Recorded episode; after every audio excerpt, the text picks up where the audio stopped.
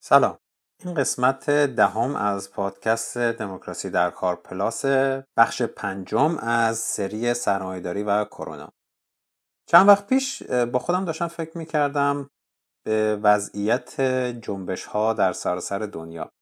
قبل از دوران کرونا سیر به وجود اومدن جنبش های مردمی در سراسر دنیا به شدت زیاد شده بود. توی شیلی توی آمریکای جنوبی باقی کشورهای آمریکای جنوبی این جنبش ها رو می‌دیدیم. توی لبنان این جنبش ها وجود داشت. توی ایران هم شما جنبش آبان 98 رو دیدید. در اروپا هم همچین جنبش های وجود داشت و در کل دنیا از لحاظ جنبش های مردمی یک کمی غنیتر شده. اما یه آماری وجود داره که میگه طی ده 20 سال گذشته حالا دقیقا یادم نیست طی این سالهای منتهی به بحران کرونا موفقیت جنبش های مردمی کم شده و این موضوع خیلی عمیق بررسی کرده بود. من خودم به این قضیه خیلی فکر می کردم و بعد از اینکه بحران شروع شد دیدم دولت ها مثل همیشه دارن از بحران به نفع خودشون برای گسترش استیلاشون استفاده می‌کنن. و همیشه تو ذهنم بود تا امروز در دوران همه این بحران هایی که پشت سر گذاشتیم دولت ها و سیاستمداران و سرمایهدارها همیشه تلاش کردن از بحران ها بیشترین استفاده رو به نفع خودشون بکنن. اما حالا که وضعیت بحرانی که ما دچار شدیم شکلش یا مفهومش فرق می‌کنه نسبت به بحران های گذشته جنبش های مردمی الان می‌تونن چیکار کنن؟ چجوری می‌تونن از این بحران به نفع مردم و برای مردم استفاده کنن؟ چجوری می‌تونن اون حرکتی رو که طی دوران پیشا کرونا به وجود آورده بودن ادامه بدن در این دوران تقویتش کنن؟ چه ابزارهایی مثلا قبلش نداشتن و الان می‌تونن به دست بیارن؟ تو همین اسنا یه مقاله ای رو از دوستم دیدم که در وبسایت نقد اقتصاد سیاسی ترجمه کرده بود و فکر کردم خیلی خوبه که بتونم باش صحبت کنم و در این باره با همدیگه تبادل نظر کنیم.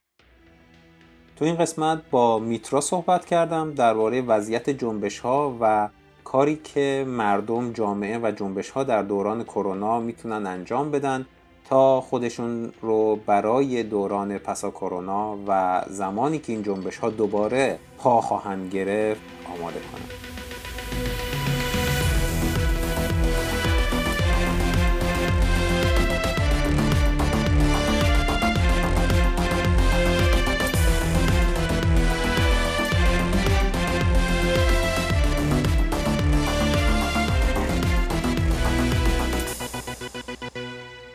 سلام میترام ممنون که دعوت ما رو پذیرفتی و اومدی توی پادکست دموکراسی در کار. خیلی خوشحالم که دارم باهات صحبت می‌کنم. اگر دوست داری می‌خوای یه شروعی بکن خوشو بشی نمی‌دونم احوال پرسی این حرفا با شنونده هایی که اینو رو دارن میشنون تا بریم سر اصل مطلب. سلام محمد. خیلی ممنونم که به این فرصت رو دادی که مهمون برنامه بشم. من میترام دانشجوی اقتصاد اجتماعی هم توی این روزهای کرونایی همش از خودم میپرسیدم که ما چی کار باید بکنیم و به دنبال این جواب رفتم سراغ متنهای مختلفی که تو فضای فارسی زبان و غیر فارسی زبان منتشر شده.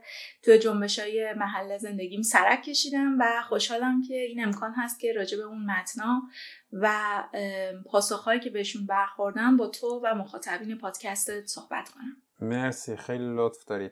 به هر حال میگم منم اون متنایی که تو این ورور منتشر کرده بودی رو خوندم و دیدم اصلا این فرصت خیلی خوبیه که با کسی که یه کمی درباره موضوع جنبش ها دقیق تر و عمیق تر بررسی کرده صحبت کنیم که این بخش بحرانی که امروز پیش اومده رو پوشش بدیم. بذار از اول همون وضعیت فعلی دنیا صحبت کنیم. ببین یه بحرانی الان پیش اومده که این بحران حالا به دلایلی امروز گریبان ما رو گرفته. ما تو قسمت قبل هم صحبت می‌کردیم می‌گفتیم که این وضعیت کرونایی که الان پیش اومده این بیماری اپیدمی که پیش اومده یه چیزی بوده که همیشه در طول تاریخ وجود داشته. ولی الان ما رو به یک ورطه‌ای کشونده که ما مثلا اسمش رو می‌ذاریم بحران. و اونجا گفتیم که این بحران بحران سرمایهداریه. حالا می‌خوام ببینم از دیدگاه تو این بحران رو چجوری تعریف می‌کنی؟ چجوری می‌فهمی این بحران رو؟ و آیا تعریف تو هم همیشه چیزیه تا بریم سراغ به هر حال منشأ بحران و ادامش؟ من قبل از هر چیز در واقع راجع به خود همین بحران نامیدن این وضعیت می‌خواستم یه چیزی بگم. یعنی مدت هاست که این همهگیری کرونا روندهای زندگیمون رو مختل کرده و چیزی که خیلی بهش فکر می‌کنم این مدت اینه که این بحران اولا همه ما رو به یک میزان درگیر نکرده. یعنی مثلا من و تو از این امتیاز برخورداریم که خونه بمونیم با هم دیگه بتونیم گپ بزنیم فعالیت اجتماعی بکنیم ولی یه سری دیگه هستن که مجبورن سر کار برن حالا به دلایل متفاوتی. و دوم که بحران های دیگه هم همیشه در جریانن. ولی چون مستقیما ما رو متاثر نمی‌کنن یا ازشون بیخبریم یا نسبت بهشون بیتفاوتیم مثل مثلا جنگ گرسنگی و مرگ و میر توی جاهایی که دورتر از محل زندگی ما هن. اینه که در واقع نمیشه راجع به سیاست های مبارزاتی حرف زد اما روی این مسئله مکس نکرد که ما مدت هاست انگار توی یه وضعیت استثنایی هستیم با انواع فجایع انسانی و زیست محیطی که در سطح جهان گریبان ما رو گرفته و اینکه حالا در واقع این اپیدمی متناسب با جایی که زندگی می‌کنیم طبقه که بهش تعلق داریم نژادمون جنسیتمون و هزار عوامل ریز و درشت دیگه باعث میشه که این بحران رو شدیدتر یا سبکتر احساس کنیم. و بازم متناسب با امکاناتی که اون جایگاه در اختیارمون می‌ذاره به این ناکارآمدی های وضع موجود اعتراض می‌کنیم در برابرشون مقاومت می‌کنیم. ولی خب این همهگیری همون جوری که از اسمش برمیاد چون که هممون رو همزمان درگیر کرده و شباهت های ایجاد کرده تو وضعیت های ما که اساسا با هم متفاوته مثل یه وقفه ای عمل کرده که انگار از درونش داریم نگاه می‌کنیم به چیزی که داره اتفاق میفته و نقش خودمون رو توی این بالا پایینی ها سعی می‌کنیم ارزیابی کنیم. در نتیجه این بحران همونجور که گفتی درسته بحران سرمایه داریه منتها اگر نگاه کنیم به این که اصلا از کجا شروع شدیم ماجرا و برگردیم عقب می‌بینیم که یه سریا می‌گفتن که این بحران خیلی می‌گفتن از ووهان اومده از عادتهای غذای مردم چین اومده نمی‌دونم از بازار فروش حیوانات وحشی اومده. حالا از رگه های نجات پرستانه که پشت اینجور روایت هاست که اگه بگذریم این روایت ها انگار از یه سیستمی حرف می‌زنن که داره خیلی هارمونیک کار می‌کنه و حالا یه پندمی اومده و یه اختلالی توی این نظم طبیعی به وجود اومده. ولی خب همونجور که گفتی از این نظر این بحران بحران سرمایه داریه که ما در اومدیم طبیعت رو تا سرحداتش استثمار کردیم. با شهرسازی جنگل زدایی اونقدر قلمرو طبیعت رو کوچیک و کوچیکتر کردیم که این سیستم اصلا از تعادل خارج شده. یعنی واقعا با یه نظمی روبروییم که به شکل بی حد و حصری پی رشد اقتصادی خودشه می‌خواد همه چیز رو کالایی کنه می‌خواد مناسبات بازاری رو به شکل بی حد و گسترش بده. حتی تا حدی که منابع طبیعی هم جزو این هیت قلمداد بشه. برای همین انقدر قلم رو جوامع انسانی و حیات وحش در هم آمیخته شده که یه جورایی باعث میشه که خب این بیماری ها انتقال پیدا کنن. ولی خب همون جور که گفتیم منوط به سرمایه داری نیست. آره چون از دو منظر میشه این قضیه رو نگاه کرد. یکی که همین جهانی شدن استثمار بیرویه طبیعت فقری که یک زمانی توی چین بوده و به هر حال به دلایلی پیش اومده که مردم رفتن این به حال این استفاده یا اینجور استثمار حیواناتش وحشی بیشتر شده اونجا. منشأ این قضیه بوده که مستقیما به سیستم اقتصادی اون سرمایهداری ربط داره و اینکه ما الان حالا این ویروس به وجود اومده از حیوان به انسان منتقل شده و حالا داره پخش میشه بین انسان ها و ما نمی‌تونیم با این مقابله کنیم و جواب درخور بهش بدیم این هم از همون سیستم اقتصادیمون نشأت می‌گیره. یعنی هم به وجود آورده هم ما رو ناتوان کرده در مقابل پاسخ دادن بهشون. من خودم بحران رو اینجوری می‌بینم. دقیقا.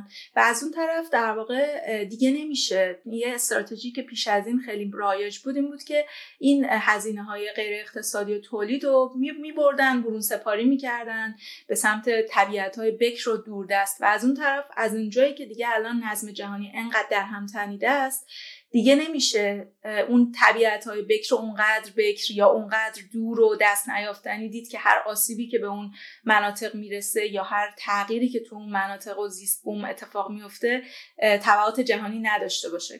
که حالا می‌بینیم الان گریبان همه رو گرفته. آره دیگه. هفت میلیارد هفت میلیاردیم هفت میلیارد انسان انقدر اومدیم با عظمی طبیعت استفاده کردیم برای تولید سود بیشتر سود بیشتر. حالا ما که نکردیم اونایی که اربابامون کردن. انقدر کردن کردن الان رسیدیم ته چیز دیگه ته چاه. کفگیر به ته دیگ خورده. حالا یه جایی طبیعت داره خودش رو نشون میده این دقیقا به خاطر اینکه اصلا حالا طبیعت که یکیشه در واقع تو این منطق سرمایه دارانه هر چیزی که جلوی سوداوری و گسترش این مناسبات بازار محدودیت ایجاد می‌کنه باید زیر این چرخها رام و مطیع بشه. حالا طبیعت همونجور که گفتیم مرزایی وجود داره برای استثمارش و نمی‌تونه با این حرکت دیوانوار و لجام گسیخته سرمایه هم پا بیاد. دومیش هم نیروی کار همونجور که گفتی. یعنی در واقع نیروی کارم باید کالایی بشه و ضرورت های مورد نیاز برای باستولیدش در واقع محدود و محدودتر بشه تا بشه اون حاشیه سود رو تضمین کرد. و حالا این بخشی که برون سپاری میشه میره دوباره توی حوزه کارهای باستولیدی که در واقع اصلا سرمایه داری نگران اونا نیست یا اصلا برای اونا اهمیتی قائل نیست. در نتیجه از یه طرفی این کالایی سازی حالا توی این سرمایه داری متأخر که نگاه می‌کنیم چجوری با سیاست های تعدیل اقتصادی و کاهش های خدمات اجتماعی دولت در واقع روز به روز کالایی تر شدن؟ و این باعث شده که از دل بحرانهای زیست محیطی بحرانهای سلامت بروز کنه چون زیرساختهای بهداشتی درمانی دارن نابود و نابودتر میشن. و از اون طرف در واقع با توجه به اینکه بحرانهای زیست محیطی میان بحرانهای سلامت تولید می‌کنن از دلش بحرانهای اقتصادی و بحرانهای سیاسی در ادامه بیاد. بنابراین به نظر می‌رسه که ما با یک بحران با یک چهره روبرو نیستیم. با بحرانهای در هم تنیده روبرو هستیم. آره، که این بحرانات تو این بره حساس کنونی به همدیگه رسیدن و یه تقاطعی از بحران ها رو ایجاد کردن که ما هم حالا باش درگیریم. حالا ما بیا راجع به مدیریتش صحبت کنیم. این بحرانی که توی چین پیش اومده یعنی به هر حال از چین شروع شده. حالا کار ندارم یه سری آدما میان برای خودشون یه سری تئوریای توطئه میگن. چیزی که علمیه اینه که به هر حال توی وت مارکت چین توی ووهان این بیماری احتمالا از یک حیوانی به یک حیوان دیگه و از اون به انسان منتقل شده و ما این ماجرا رو یعنی چین و سازمان بهداشت جهانی ماجرا رو از ابتدای امسال ابتدای سال 2020 می‌دونن. حالا شاید یک کمی چین قبلش تعلل کرده بعدش هم سازمان بهداشت جهانی یک کمی تعلل داشت توی اعلام کردن پاندمی یا همهگیری جهانی.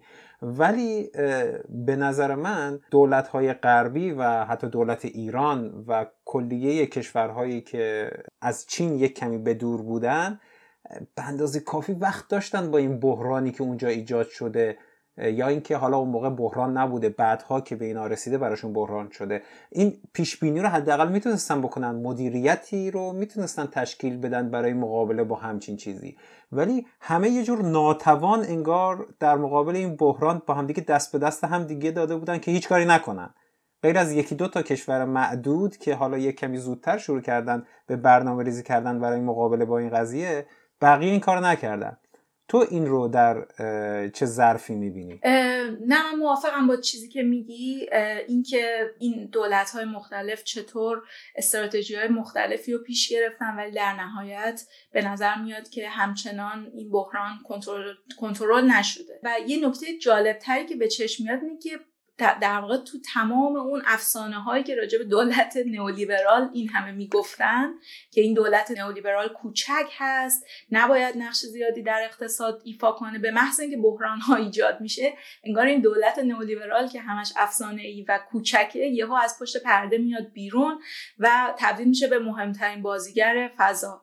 برای همین این نکته جالبه به خاطر اینکه این دولت های مختلف با همدیگه متفاوتن وزنشون متفاوته ادعاهاشون متفاوته ولی همزمان همشون انگار یه جورایی خطاب بهشون شده که وارد صحنه بشن. بعد نگاه می‌کنیم توی سطح گفتمانی می‌بینیم که روی کرداشون خیلی با هم متفاوته. مثلا یه خطی هست که طرفدار یه دولتیه که انقدر اقتدار داشته باشه که بتونه کنترلای اجتماعی رو اعمال کنه. مثل چین و کره و اونایی که در واقع اون خط جانسون ترامپ بولسونارو که میان هی تاکید می‌کنن که انتخاب طبیعی ایمنی گله به هر حال این انگار یه پدیده طبیعیه که اتفاق افتاده و دیگه بالاخره هزینه هایی داره دیگه مثل بقیه پدیده ها حالا با توجه به اینکه کدوم یک از این روی کردا می‌تونن مسلط بشن؟ خیلی بستگی داره به اینکه شرایط پیشینی تو این جوامع چطور بوده توازن قوا چطوری بوده تشکل و سازمان های کارگری و مترقی چقدر توان چانه زنی داشتن چه فرهنگ مقاومتی وجود داره. بنابراین هر کدوم از این دولت ها علا رقم اینکه این خود ویژگی های خودشونو دارن در خود ویژگی های جغرافیایی خودشونو دارن مجبورن وارد بشن برای اینکه باید اون ساختارهای اقتصادی سیاسی موجود و بر اساس نیازهای تازه و شرایط ویژه‌ای که بحران ایجاد کرده دوباره پیکربندی بکنن. ولی هر کدوم از اینا با شکافای اصلا بنیانکنی که قبلا هم وجود داشتن باز روبرو. مثل شکاف فقیر و غنی مثل نابرابری حقوقی که بین اقشار مختلف جامعه وجود داره مثل تضادایی که دولت های ملی بعضا با نظم جهانی دارن. و این همه این تضادها توی یه موقعیت بحرانی حادتر میشن. و به همین دلیل در واقع دولت ها نقش محوری پیدا می‌کنن.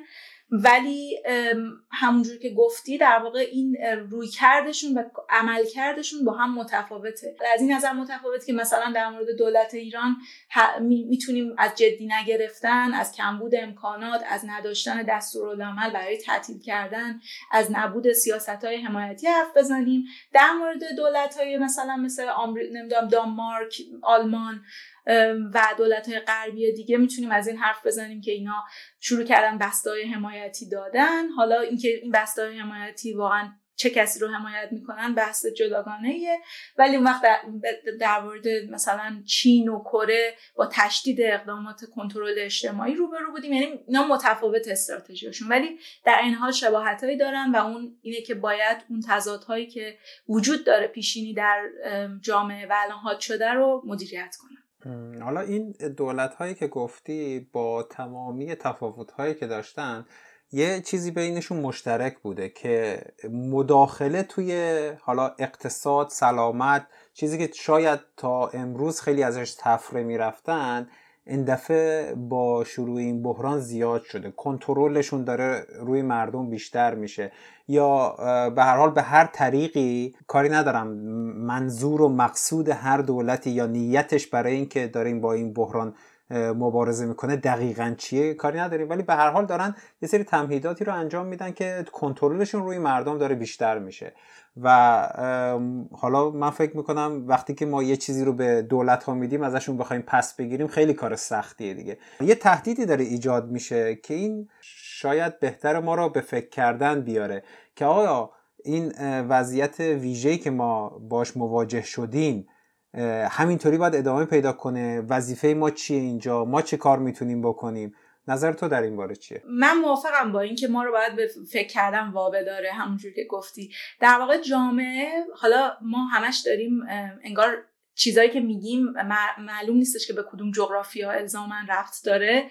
بر همین یه ذره خوبه که شنوندگان تو به این فکر کنن که ما هی انگار روی مرزهای شباهت ها و تفاوت های این جوامع داریم میریم و میایم و هر کی باید متناسب با اون جامعه مد نظرش اینا رو جرح و تعدیل کنه. در واقع کلا چیزی که می‌تونیم مشاهده کنیم اینه که انگار جوامع دو شقه شدن. یه بخشی مدام راجع به این صحبت می‌کنن که باید این کنترل اجتماعی و اپلیکیشن های ردیابی و همه این اقدامات که توی کره و چین اتفاق افتاد باید به شکل ضربتی به کار گرفته بشه. و بتونه در نهایت شیوع رو کنترل کنه. ولی از طرف دیگه هم بخشی از جامعه هستن که مدام نگران اینن که این آزادی های فردی و جمعی که داره محدود میشه به دلیل شرایط ویژه همیشه اینا مثل یک سری استراتژی هستن که توی زرادخانه های دولت باقی میمونن و دولت همیشه می‌تونه سوء استفاده بکنه.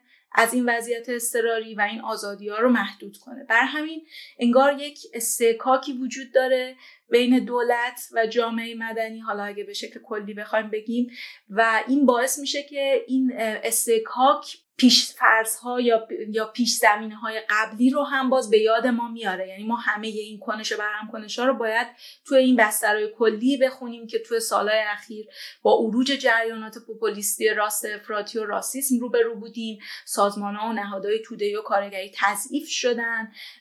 از عرصه عمومی به شکل فزاینده سیاست زدایی اتفاق افتاده و باعث شده که فردگرایی هی تقویت بشه. از اون طرف دولت ها تحت لوای این مبارزه با تروریسم هی ناسیونالیسم رو تقویت کردن. وقتی به همه اینا فکر می‌کنیم واقعا پربیراه نیست که این خطر وجود داشته باشه که این ایده دولت اقتدارگرای ناسیونالیست بتونه خودش رو حاکم بکنه و مسلط بشه بر فضا برای اینکه بتونه در واقع نظم پسا کرونایی و پیکر بندی که ما در خاطره جمعیمون حالا فکر می‌کنم کل جامعه اینطور باشه یا حداقل افراد آگاه اینطور فکر می‌کنن. هر وقت بحرانی پیش اومده دولت ها از این بحران استفاده کردن برای گسترده کردن استیلاشون بر مردم و جامعه. و حالا مثالاش خیلی زیاده. همون بحث شک درمانی هم که اگر من به قبلا هم گفته بودم فکر می‌کنم هر باری که یه بحرانی پیش میاد و من عملکرد دولت ها رو می‌بینم فکرم میره سراغ اون که آقا اون واقعا مثل این که چیز درستی بوده واقعا داره اون اتفاق میفته. و این دولت ها این دفعه هم بدون شک میان از این قضیه استفاده می‌کنن تا اینکه بتونن استیلاشون رو بر جامعه بیشتر کنن. و تو این وضعیت من همیشه با خودم فکر می‌کردم که خب حالا این وضعیت پیش اومده دولت ها همیشه همین کارا رو می‌کنن. ما این بار که حالا فرض کنیم الان آگاه تریم سوشال مدیا وجود داره اینترنت داره انسان هایی که آگاه ترن فکر می‌کنن بیشترن یا اینکه حداقل دسترسی به اطلاعات و دسترسی به آگاهی یه جورایی آسونتر شاید شده باشه. وظیفه ما به عنوان قشر تولید کننده یا به عنوان مردم تو این وضعیت چیه؟ ما چجوری می‌تونیم خودمون رو بسازیم تو این وضعیت و از این بحران به ترین شکل استفاده رو به نفع خودمون بکنیم. به همونجور که گفتی دولت ها همیشه تو بحران اصلا با بحران زندگی می‌کنن. بحران خلق می‌کنن بهره برداری می‌کنن از این بحران ها بعضا مهار می‌کنن برخی بحران ها رو در جهت های دیگه. در نتیجه همیشه باز انواع اقسام شیوه هایی که دارن شیوه های سرد نمی‌دونم کودتا و رژیم چنج به کنار همون شیوه های شک درمانی و بعدم تازه استفاده از این فاجعه ها برای اینکه سوداوری بکنن. الان مثلا تجارت ماسک تنفسی نمونه متأخرش. و همیشه این اقدامات دولت وجود داره. منتها چیزی که و بعد از اون طرف هم نه تنها این ایده دولت اقتدارگرا از یه طرفی می‌تونه خیلی ترسناک باشه از اون طرف ما همش چیزی که تو فضای عمومی راجبش میشنویم اینه که همه چیز باز به مسئولیت فردی فرو کاسته نمیشه آدما باید به شکل فرد فاصله گذاری کنن خونه بنشینن خودشون ماسک تهیه کنن و ماسک استفاده کنن. در واقع اینا همش انگار ندیدن این وجوه ساختاری ماجراست. و بر همونجور که گفتی بیش از همیشه ما به جای اینکه فرد باشیم و یک مسئولیت فردی داشته باشیم یه جوری مسئولیت اجتماعی و اون تحرک اجتماعی و سازماندهی مونه که برای ما مهمه. به خاطر اینکه همیشه ظاهر امر اینه که دولت ها الان دو تا مثال خیلی سرسری بزنم اینه که دولت ها میان بسته های سخاوتمندانه خودشون رو روی میز می‌ذارن. مثلا در مورد دولت آلمان هم خیلی میشنویم که چقدر عالی بحران رو کنترل کرده. منتها در عین حال می‌دونیم که اونها این هزینه رو به عنوان بدهی جامعه حساب می‌کنن. یعنی همین الان اکثریت فرودستان بدهکارن و باید با انواع مالیات و انواع شیوه های کسر درآمد این بدهی جبران بشه. یا مثلا دولت برای اینکه همچنان اولویت های اقتصادیش به اولویت های سلامت میچربه همچنان تلاش می‌کنه با همکاری انیسیتوهای مختلف بیان آزمایش های انجام بدن آنتیبادی های موجود در بدن آدما رو چک کنن ببینن آیا اینا می‌تونن برگردن سر کارشون یا نه. از شیفت های دوازده ساعته حرف می‌زنن از کار توی روزهای تعطیل حرف می‌زنن. یعنی می‌خوام بگم حتی جاهایی که حقوق کار تثبیت شده جاهایی که سندیکاها قدرت دارن امکان اینکه همه این دستاوردا از دست بره وجود داره. برای همین این ترس ها ترس های خیلی دور از ذهنی نیست واقعا. بذار من حالا یه به طور خلاصه بگم. بحران به وجود اومده. دولت ها خودشون تعلل کردن به خاطر اینکه اقتصاد ضربه نخوره کاری رو انجام ندادن دست رو دست هم گذاشتن. حالا اومدن کشور رو تعطیل کردن. پولش هم دارن از جیب ما میدن. بعد می‌خوان زودتر ما رو هم برگردونن سر کار که بتونیم بدهیمون رو پس بدیم. واقعا یعنی تهش همینه دیگه. خیلی ساده بخوام بگم. در واقع ما اصلا نمی‌تونیم درسته که یه ذره الان این چیزی که گفتیم خیلی ناامید کننده است. یعنی اینجوریه که ما انگار هیچ عملیاتی دیگه سمت ما نیست. ما گیر افتادیم تو دستان این سیستم. ولی خبر خوب اینه که همه چیز به آرایش نیروها و توازن قوایی بستگی داره که همین امروز در حال شکلگیریه. یعنی مثلا الانه که می‌تونیم بفهمیم چرا بعد از رکود بزرگ 1929 سوسیال دموکراسی اومد سر کار. چه توازن قوایی اون زمان وجود داشت که منجر به سوسیال دموکراسی شد و بعد از بحران دهه هفتاد نئولیبرالیسم. بر همینه که در واقع سوال اصلی اینه که بازنده و برنده های این بحران چه کسایی آیا دوباره مثل بحران 2007 2008 قرار از جیب ما هزینه بازگشت به وضعیت عادی تعمین بشه یا نه؟ و اونا می‌دونیم که هیچ بحرانی رو برای جراحی های عظیم اقتصادی و سیاسی از دست نمیدن. ولی این بار این ماییم که باید فکر کنیم که آیا می‌تونیم این بحران از دست ندیم و در برابر این آخر و زمانی که انگار الان داریم یه شمه ای ازش رو تجربه می‌کنیم چیزی بذاریم وسط یا نه؟ همون حرف خوبی زدی. سال 1929 که بحران اقتصادی عظیم یا افسردگی بزرگ یا رکود بزرگ شکل گرفت توی امریکا و به جاهای دیگه دنیا هم گسترش پیدا کرد. خیلی هم طول کشید دیگه. یه جوری بود که مردم واقعا دیگه محتاج نون شبشون بودن. نون شب یعنی نداشتن بخورن. و این یه فشاری روی طبقه کارگر و تولید کننده جامعه گذاشت که دیدن برای مبارزه با این وضعیت برای که بتونن از اون ثروتی که تو اون موقع بیشترین ثروت جمع شده در تاریخ در بین طبقه ثروتمند جامعه بود چیزی برای خودشون کسب کنن ثروتی که خودشون تولید کردن و اون سالها هم انقلاب یه انقلاب سوسیالیستی شوروی هلوش یه ده سال دوازده سالی بود که پیروز شده بود دیگه. این ایده ها داشت تو دنیا گسترش پیدا می‌کرد و مردم آمریکا اون موقع اومدن با استفاده از این ایده ها با همدیگه متحد شدن. یعنی مطمئنا نشستن فکر کردن مطمئنا نشستن با همدیگه انجمن ها و حزب ها رو به وجود آوردن که اینا توی حزب کمونیست و حزب سوسیالیست و, و سندیکاهای کارگری متشکل شدن. و قدرت اینها بود که تونست یه نهاد بسیار قوی رو به وجود بیاره که اینها تونستن دولت آمریکا رو مجبور کنن که اون نیو دیل یا معامله جدید توسط روزولت معرفی بشه که یه بالانسی بود که روزولت و بقیه ثروتمندا روزولت هم جز همونا بود دیگه گفتن آقا خب ما حاضریم از درآمدمون درآمدی که تا حالا جمع کردیم بیایم در سطح جامعه دوباره باز توضیح کنیم که حالا از انقلابی از دگرگونی بزرگی جلوگیری کنیم. این یه درس خیلی بزرگیه دیگه. من هر باری که از ابتدای بحران کرونا به خاصیت و مثلا کلیت این بحران فکر می‌کنم یادم میاد به اون جریان افسردگی بزرگ که میگم اونا تونستن این شکلی ازش استفاده کنن. حالا ما چی کار می‌تونیم بکنیم؟ این برام یه سوال بسیار بزرگیه.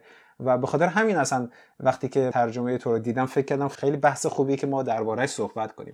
حالا بیا راجع به مستاقا صحبت کنیم. ما واقعا الان چه کار می‌تونیم بکنیم؟ خیلی جالب بود این چیزی که گفتی. ما متاسفانه الان تو موقعیتی قرار گرفتیم که با افول نهادها و سازمانهای کارگری و تودهی به شکل جهانی روبروییم. ولی از اون طرف اینطوری نیستش که این ایده مقاومت قایب شده باشه. در ادامه می‌تونیم ببینیم در دونستن این مسئله که ما تنها نیستیم و سرتاسر سر جهان داره این ایده های مبارزاتی حالا نه به اون شکل مستحکم و منسجم ولی به اشکال مختلف داره تمرین میشه و این کنش ها شاید نتونن واقعا به لحاظ قوا نظم موجود و زیر و رو بکنن ولی به هر حال تجمیعشون قطعا می‌تونه چالش بزرگی برای این سیستم باشه. مثلا یکی از روزنه هایی که توی این روزای بحرانی گشوده شده اینه که طبقه کارگر به شکل جهانی به نظر میاد سیاسی تر شده. یعنی وقتی نگاه می‌کنیم به اعتصابای کارگری متعددی که توی صنایع اتومبیل سازی توی ایتالیا و کانادا و آمریکا اتفاق افتاده توی مراکز تلفنی برزیل تو آمازون در اسپانیا و فرانسه و نیویورک توی کارگران رفتگر و کارگران معدن در پرو یا حتی کارگران پوشاک در هند همه اینا نسبت به شرایط کاری نامناسبی که دارن توی این دوران اپیدمی معترض بودن که می‌گفتن که در واقع اصلا ما تجهیزات مناسب نداریم برای اینکه به کار برگردیم. حتی توی ایران توی کارگران معدن شماره سه گلگوهر سیرجان بعد از اینکه 11 نفر از همکاراشون مبتلا میشن به کرونا کارو تعطیل می‌کنن. یا اعتصابات و تجمع اعتراضی مشابهی هم توی فولاد کرمان نیروگاه برق رامین اهواز بین کارگران و رفتگران شهرداری تهران انجام شده. در واقع این اعتصابات به نظر من می‌تونن نوید بخش تحرکات سازمان یافته بعدی باشن. مسئله دیگه ای که خیلی از تحرکات کارگری این روزا پیش روی جامعه گذاشتن اینه که آیا برخی از کالاهایی که تو زمانه بحران اصلا تولید میشن مطلوبیت اجتماعی دارن یا صرفا به خاطر ضرورت سوده که تولید میشن؟ مثلا کارگرای کارخونه آویو آرئوی ایتالیا که موتور هواپیما تولید می‌کردن این سوال رو مطرح کردن که آیا اصلا تولید موتور هواپیما تو این بره ضروری هست یا نه. بنابراین یکی از کارهایی که می‌تونه خیلی مهم باشه همین ثبت تجارب و مستندسازی مبارزات کارگریه و به علاوه تغییر و تحولاتی که اینا پشت سر میگذرونن و ابتکاراتی که به کار می‌گیرن اینا همه باید به اشتراک گذاشته بشه و بشه راجبشون بحث و گفتگو ایجاد. آره حرف خیلی خوبی زدی. چون این بحرانی که الان پیش اومده یه سری چیزها رو بولد می‌کنه. مثلا تبعیض به نظر من خیلی بولد میشه. اون کسی که خونه نداره خب نمی‌تونه بره خونه و توی قرنطینه بمونه. و اون کسی که مثلا درآمد ثابت نداره خب مجبور بره بیرون کار کنه. و یه نکته دیگه ای هم که اینجا خیلی بولد میشه اینه که خب آقا حالا یه سری آدما باید برن کار کنن. شغلشون ضروریه. دارن یک تولیدی رو انجام میدن که نیاز اساسی انسانه. مثلا همین پرستارها دکترها. الان نیاز اساسی که ما سلامتیمون رو دوباره به دست بیاریم. و یه سری کارها خب حالا یکی پا میشه میره هواپیما همون موتور هواپیمایی که گفتی می‌خواد تولید کنه. الان که دیگه اصلا پروازی به اون صورت نداریم. اون بخش صنعت گسترشی نخواهد داشت که بخوایم موتور هواپیما تولید کنیم. بنابراین این مشخص میشه بولد میشه. فکر کردن به اینها به نظرم خیلی مهمه که آقا چه چیزی نیاز اساسی انسانه و چه چیزی داره تولید میشه که فقط یه جا یه سودی و یه مازادی انباشته کنه که اون هم به دست ما در نهایت نخواهد رسید به دست سرمایه‌دارها خواهد رسید. یعنی حالا که این طبعات سهمگین سیاست های ریاضت اقتصادی بیش از پیش برای همه روشن شده. حالا سوال اصلی برای ما اینه که آیا ما می‌تونیم مبارزه ای رو حول این امر مشترک شکل بدیم؟ حول بهداشت آموزش مسکن حول حقوق حوزه کار حول حق جابجایی جنبشایی شکل بدیم و فکر کنیم که حالا این گرهگاه های تبعیض چطور می‌تونن به هم متصل بشن؟ چطور میشه در واقع به یه آگاهی بخشی عمومی بعد در ادامه توانمندسازی عمومی و در نهایت یه سازماندهی عمومی دامن زد. به خاطر اینکه از طرفی همونجور که پیشتر تو بحثمون گفتیم داریم با افزایش رویه های اقتدارگرایانه روبرو میشیم و افزایش کنترل اجتماعی و از, از اون طرف احتیاج داریم که همین الان بتونیم اشکال متفاوتی از اعتراض و مقاومت رو شکل بدیم. بر همین در واقع ایده های اینطوری رو به اشتراک گذاشتن حالا اون ثبت تجارب یکیشه. ولی مثلا دامن زدن به نشستای هماندیشی شهروندی می‌تونه خیلی کمک کنه. یا کمیته های همیاری محلات تقویت نهادهای کارگری ایجاد صندوق های مالی حمایتی و در کنارش هم مستند کردن تمام اون تجارب بدیلی که داره این طرف اون طرف دنیا اتفاق میفته. و بعد به شکل حالا خیلی بلاواسطه و کوتاه مدت پافشاری برای اینکه دولت اقدامات حفاظتی و بهداشتی برای اخشار آسیب پذیرتر در واقع مهیا بکنه. و بعد اینجا که وقتی راجع به این حرف می‌زنیم راجع به اقدامات دولت حرف می‌زنیم همیشه مسئله رسانه هم بولد میشه دیگه. یعنی ما بدون رسانه بدون مطالبه شفافیت اطلاع رسانی اصلا نمی‌تونیم حتی قدم از قدم برداریم. برای اینکه گام اول اینه که اصلا اتفاقاتی که داره میفته توی جامعه بشه بتونه به شکل مستقلی باستاب پیدا کنه و راجبش بحث بتونه صورت بگیره و مستند بشه. برای همین گام اول همون رسانه است و در کنارش حالا نشست های هماندیشی شهروندی و کمیته های همیاری محلات که حالا اشکالیش ما توی آلمان اینجا هم تجربه کردیم توی این مدت کرونا. بحران کرونا. آره به نظرم حالا راجب همین گروه های همسایه‌ای و محلی یه سری به وجود اومدن تو این آلمان برای اینکه حالا کسایی که نیاز دارن یا به واسطه بحران بیشتر آسیب دیدن نیاز دارن مثلا یکی براشون ترجمه کنه نیاز دارن برن یکی براشون بره خرید کنن به دلیل اینکه مثلا سنشون زیاده یا اینکه مثلا ناتوانی جسمی دارن نمی‌تونن به راحتی برن خرید کنن. یه گروه های محلی و تحت وب هم به وجود اومده تحت اینترنت هم به وجود اومده که یه سری ها میان خدماتشون رو اونجا ارائه میدن میگن آقا ما می‌تونیم این کارا رو انجام بدیم. یه سری میگن آقا من اینو نیاز دارم و من اونو نیاز دارم. و خیلی جالبه که اصلا این وسط پولی هم نیستش که این مبادلات رو مثلا رگولیت کنه. داره دقیقا مبادله بین انسان با انسان و بر اساس همون نیت های زندگی مشترک و بر اساس همون ایده های زندگی مشترک داره مبادله میشه اینا. خب اینا یه خیلی چیزهای خوبیه ولی خب مثلا ما خیلی از این حرفایی که با هم دیگه زدیم که نشست هایی که می‌خوایم انجام بدیم رو فعلا نمی‌تونیم بریم انجام بدیم دیگه. به خاطر این شکل بحران به خاطر اینکه بیماری که منتقل میشه. تا یه جایی می‌تونیم از اینترنت استفاده کنیم. به نظر دیگه چه کارهایی هستش که اینجا ما می‌تونیم برای یه جورایی آماده شدن برای حرکت بعدی وقتی این بحران تموم شد مسلما این جنبش ها ادامه پیدا خواهند کرد. برای اون چجوری می‌تونیم خودمون رو آماده کنیم؟ سوال خیلی خوبیه. در واقع من فکر می‌کنم که حالا احتمالا تو یه ذره با من اختلاف نظر داشته سر استفاده از فناوری های دیجیتال و شبکه های اجتماعی. تو این نگرانی رو داری که همه چیز فرو کاهیده بشه به این پلتفرما. ولی من نظرم یه ذره اینه که ما از تمام پتانسیلی که این فضا در اختیارمون قرار میده استفاده نمی کنیم یعنی همین تجربه که در مورد همسایگی و پلتفرم های همسایگی توی آلمان من درگیرش شدم و دنبالش کردم خیلی درسای جالبی داشت برای من. حالا آدمایی که توی فضای دیگه احتمالا چیزای دیگه میگن ولی من اینو بد نمی‌دونم که ما راجع به اینا صحبت کنیم. آره حتما. چیزی که برای من خیلی جالب بود اینه که در آدم احساس می‌کنه یه رخوتی اینجا وجود داره و یه فاصله بین کسایی که فعال اجتماعی سیاسی هن تازه توی جامعه مثلا مثل جامعه آلمان و اون اکتورای دیگه اجتماع که اونا هم جزو فرودستان محسوب میشن انواع اقسام ستم ها و تبعیضا رو تجربه می‌کنن. توی این ماجرای بحران کرونا بیش از هر چیز اون شیوه های قدیم سازمانیابی و مبارزه اصلا ناکارآمدیشون بیش از همیشه برای ما روشن شد.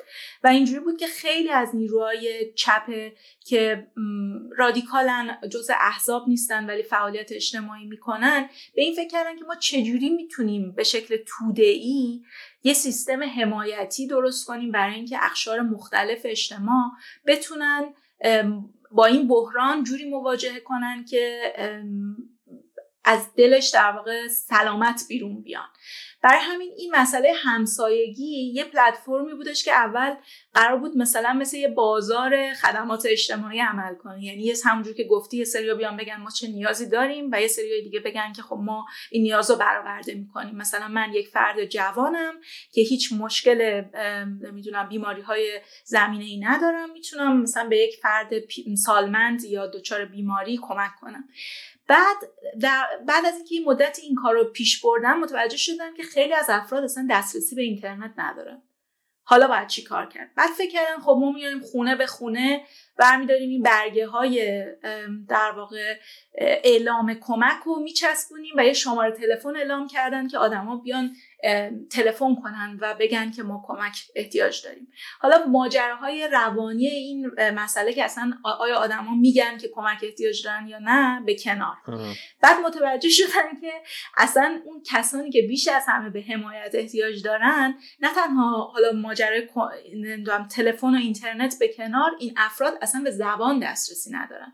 و حتی وقتی نگاه می‌کنی به آمار قربانیان کرونا می‌بینی که چقدر از آدم های حاشیه نشین از افراد غیر بومی قربانی می‌گیره. برای همین این مسئله زبان هم به عنوان یه مانع دیگه جلو اومد.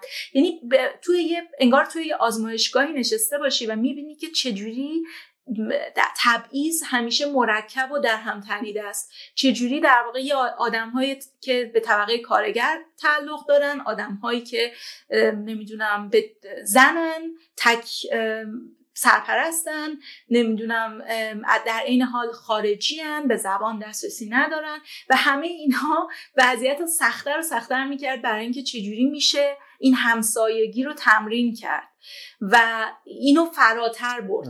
بعد مثلا ایده هایی که آدما بهش می‌رسیدن که چجوری می‌تونن با همدیگه با گروه های دیگه جامعه همبستگی کنن مثلا با کارکنان بیمارستان ها همبستگی کنن.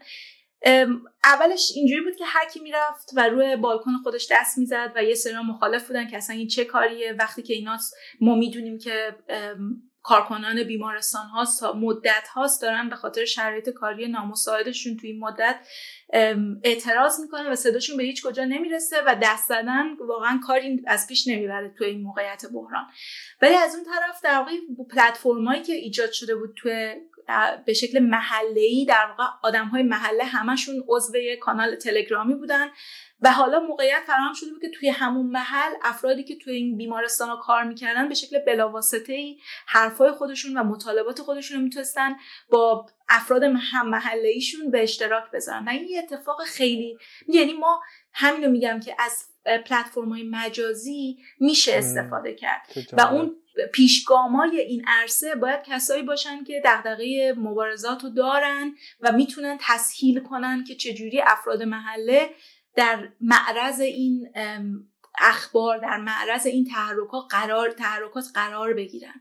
این چیزیه که به نظرم دشوارتره تو موقعیت مثلا ایران که همه چیزیه که بچه امنیتی هم پیدا می‌کنه. منتها نشدنی نیستش که شرایط امن ایجاد کردن و فضاهای امن ایجاد کردن برای اینکه بشه به این هماندیشی های شهروندی دامن زد.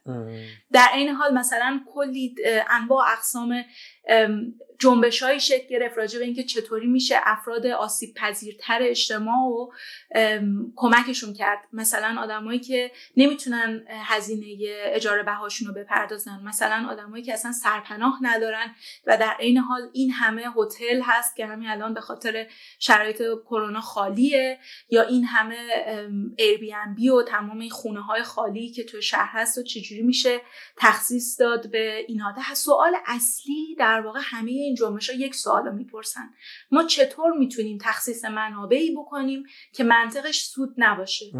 و چجوری می‌تونیم فشاری ایجاد کنیم که دولت در واقع در حل داده بشه که از این نظر از این روی کرد به ماجرا نگاه کنه از این نظرگاه. بر همین آره اصلا با منطق سود که اصلا نمی‌شد این بحران رو مدیریت کرد. یعنی چه از حتی از دیدگاه دولت ها هم با منطق سود تو نمی‌تونستی خب این کسایی که بی خانمانن رو من ببرم هتل بذارم اینا اونجا چیز کنن. سود در قالب سرمایه‌داری اینجا اصلا هیچ چیزی رو نمی‌تونه جوابی برای هیچ چیز نداره اینجا دقیقا. دقیقا. و الان با انواع اقسام جنبش های روبروی مثلا همین قبل از این بحران کرونا بحران پناهجویی وجود داشت. همین الان اصلا معلوم نیست آدمایی که جاهایی که آدم خیلی از این افرادی که به اصطلاح غیر قانونی بدون مدرکن اینا اونجا زندگی می‌کردن. پلیس از این موقعیت های بحرانی و استثنایی استفاده می‌کنه به خاطر اینکه می‌خواد نمی‌دونم یک متر فاصله بین آدما برقرار بشه وارد این فضا میشه این فضا رو تخلیه می‌کنه. خونه هایی که مدت ها اشغال شده بودن توسط نیروهای مترقی و نیروهای آنارشیست و غیره اونا الان همه اون مکاناشون از دست دادن. بخاطر اینکه فرصت خوبیه برای اینکه دولت در فقدان مقاومت ساخت سازمان یافته و منسجم پیشروی کنه. آره اونا یه بهونه ای دارن برای این پیشروی. ما هم باید از همین وضعیت بهونه هایی برای خودمون بسازیم برای مبارزه. و سوال اصلی همینه که چجوری می‌تونیم این روزنه ها رو باز کنیم؟ مثلا من اخیرا حتی حالا برگردیم به ماجرای ایران که فکر کنم توی شماره بعدی می‌خوای احتمالا بهش بپردازی اگر یکی از شماره های بعدی حالا آره. دقیقا نمی‌دونم که آره امیدوارم که واقعا مفصل بشه. ولی مثلا آدم حتی می‌بینه که توی ایران هم این روزنه ها به رغم سرکوب داره باز میشه. یعنی مثلا متنایی که توی کانال های تلگرامی دست به دست میشه راجع به اینکه چجوری جنبشی فراهم کنیم که در, در مقابل جنبش اعتصاب اجاره بها باشه یا جنبش هایی که راجع به این حرف می‌زنن که چجوری برنامه عملی داشته باشیم واسه اینکه دولت رو مجبور کنیم که پاسخگو باشه مجبور کنیم که تغ... سیاستش تغییر بده. دوباره نمی‌دونم انواع اقسام جنبش هایی که راجع به اعتصاب عمومی اصلا حرف می‌زنه. تو وضعیتی که هنوز از یه طرفی هرچه بیشتر ما با پیامدهای نئولیبرالیسم تو ایران مواجهیم انواع اقسام کاهش های تعهدات حقوقی دولت و کارفرمایان در مقابل کارگران از اون طرف نابود کردن شرایط حد اقلی برای اینکه آدما در فضای کاریشون بتونن شرایط بهداشتی و مراقبتی کافی داشته باشن. از اون طرف خصوصی سازی بهداشت و آموزش یعنی اینا موضوعاتی که می‌تونن همشون موضوع اعتصاب و اعتراض باشن. و همونجور که توی مثالا و مصداقایی که قبلتر گفتم وجود داشت این جنبش های خورد این طرف اون طرف دنیا و این طرف اون طرف ایران اتفاق میفتن مسئله اینه که چجوری میشه اینا رو به هم متصل کرد و چجوری میشه از این تجارب در واقع تجارب آموخت و این تجارب رو دوباره به کار بست و به بحث گذاشت و همه اینا. ما بعد از تنها ابزارهایی که دستمونه استفاده کنیم چاره واقعا نیست. یعنی از همون روزنهای کوچیک باید شروع کنیم و خیلی هم کار گفتی. یعنی الان ما اگر بخوایم بررسی کنیم ببینیم چه کار می‌تونیم بکنیم که خیلی بود. یعنی از اول اینکه آگاهی هایی که تو دنیا پیش اومده در مورد ابتکار عمل ها حرکت هایی که توی دنیا توی کشورهای مختلف توی محله های مختلف شهرهای مختلفش اومده رو با همدیگه به اشتراک بذاریم اینا رو مستندسازی کنیم اینا رو به دست بقیه برسونیم بعد شروع کنیم به همین گروه های محله همسایه‌ای فامیلی یا مثلا حالا سر کار هر جایی که میشه گروهی رو به وجود آورد که نیازهای کسانی که به یک چیزی نیاز دارن رو برآورده کنیم. توی عمل ما به چالش هایی برمیخوریم که این چالش ها رو باید بیایم براش یه راه حلی پیدا کنیم. تا وقتی که شروع نکنیم اینا رو نمی‌بینیم دیگه. بعد برای اونها یه راه حلی پیدا می‌کنیم یه چالش دیگه ای به وجود میاد. اینا توی عمله که ما می‌فهمیم سوراخ های کار کجاست. و بعد دو مرتبه همین ها رو که دو بتونیم مستند سازی کنیم می‌تونیم برای دیگران توی جاهای مختلف دنیا به اشتراک بذاریم اونا از ما یاد بگیرن ما از اونا یاد بگیریم. بعد یه قسمت که من خودم خیلی بهش علاقه دارم اینه که شاید بحث فلسفی ماجراست. راجع به یه چیزایی تو همین وضعیت تو همین کارهایی که داریم می‌کنیم راجع به یه چیزایی فکر می‌کنیم که یک دفعه مثلا این اون کارتونه هستش که لامپ میاد بالا سرش دینگ مثلا متوجه میشه. آره مثلا فلان چیز اصلا برای چی باید تولید بشه؟ برای چی من باید برم مثلا نمی‌دونم فلان چیز ماشین رو تولید کنم که بعد می‌خواد بره توی خیابون راه بره آلودگی تولید کنه بعد آلودگی دو مرتبه براش هزینه ایجاد بشه برای هزینهش هم بعد از جیب من پرداخت بشه به عنوان مالیات دهنده. و این نحوه نگاه کردن به مفاهیم پیرامونیمون اینا رو هم اگر چیزی واقعا می‌فهمیم چیزی یاد گرفتیم اینا رو هم می‌تونیم مستندسازی کنیم. الان به نظرم ما خیلی کار داریم. بهتر زودتر بریم بشینیم سر کارام من آره من موافقم. من موافقم که ما کار زیاد داریم و الان هم جنبندی کنیم و بیش از این وقت دوستان رو نگیریم که هزار کار هست برای انجام دادن و هزار ابتکار عمل. برای اینکه ما باید یه جوری بتونیم این امر مشترک رو محافظت کنیم. در واقع روش های مختلف و ابتکار عمل های مختلف به اصطلاح این جنبش هایی که قبل از دوران کرونا وجود داشتن و طی ده سال منتهی به این بحران کرونا همینجور درصد یا احتمال موفقیتشون کمتر و کمتر شده بر اساس یه سری آمارها که وجود داره.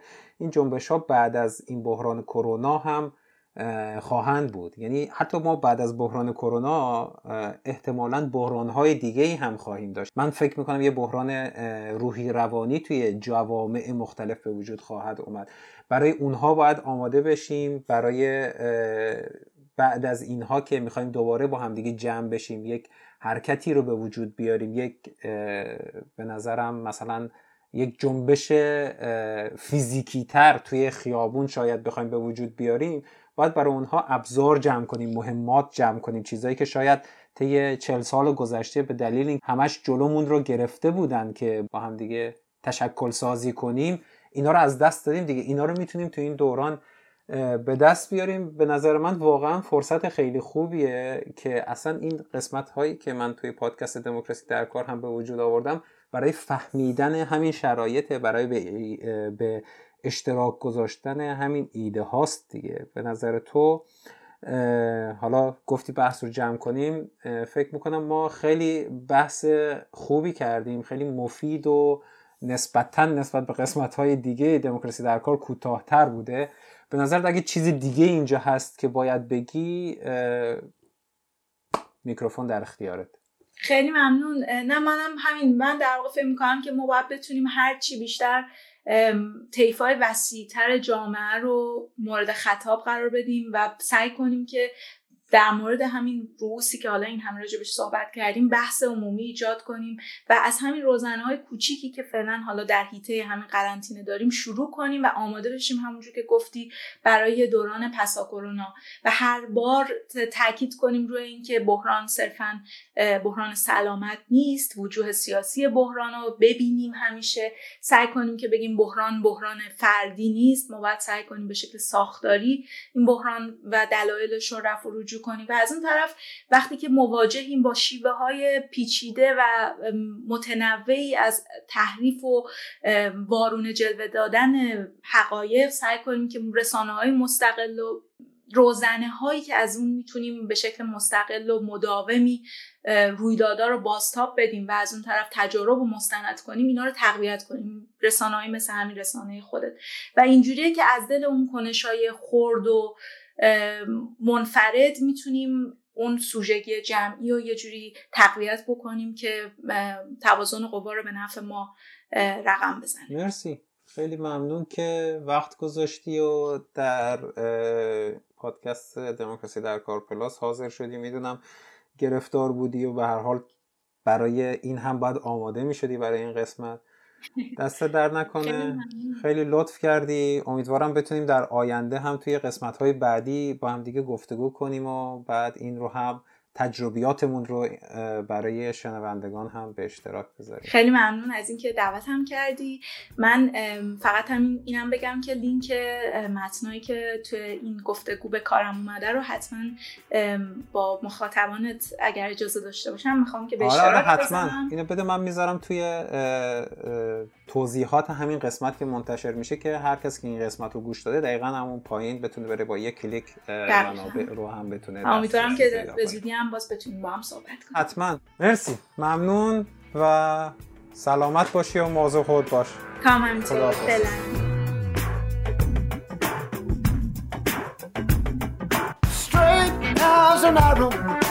carry our intentions through the wind.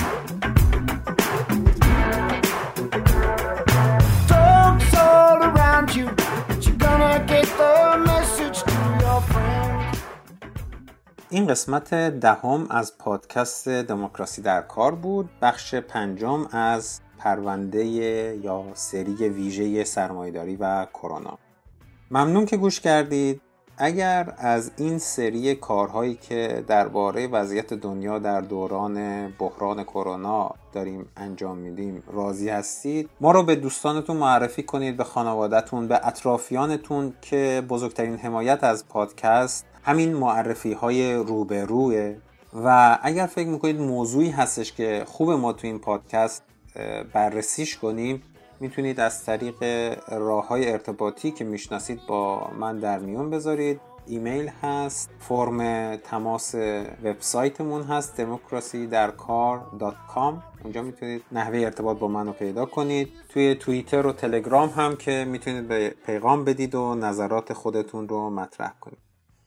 روز اول ماه می که میشه دوازدهم اردیبهشت 1399 ما یه پخش زنده ای رو داریم. این پخش زنده به مناسبت دو ساله شدن پادکسته که ساعت 16 به وقت تهران یا ساعت یک و نیم بعد از ظهر به وقت اروپای مرکزی انجام میشه. شما می‌تونید این پخش زنده رو از طریق اپلیکیشن Castbox یا اینستاگرام دنبال کنید.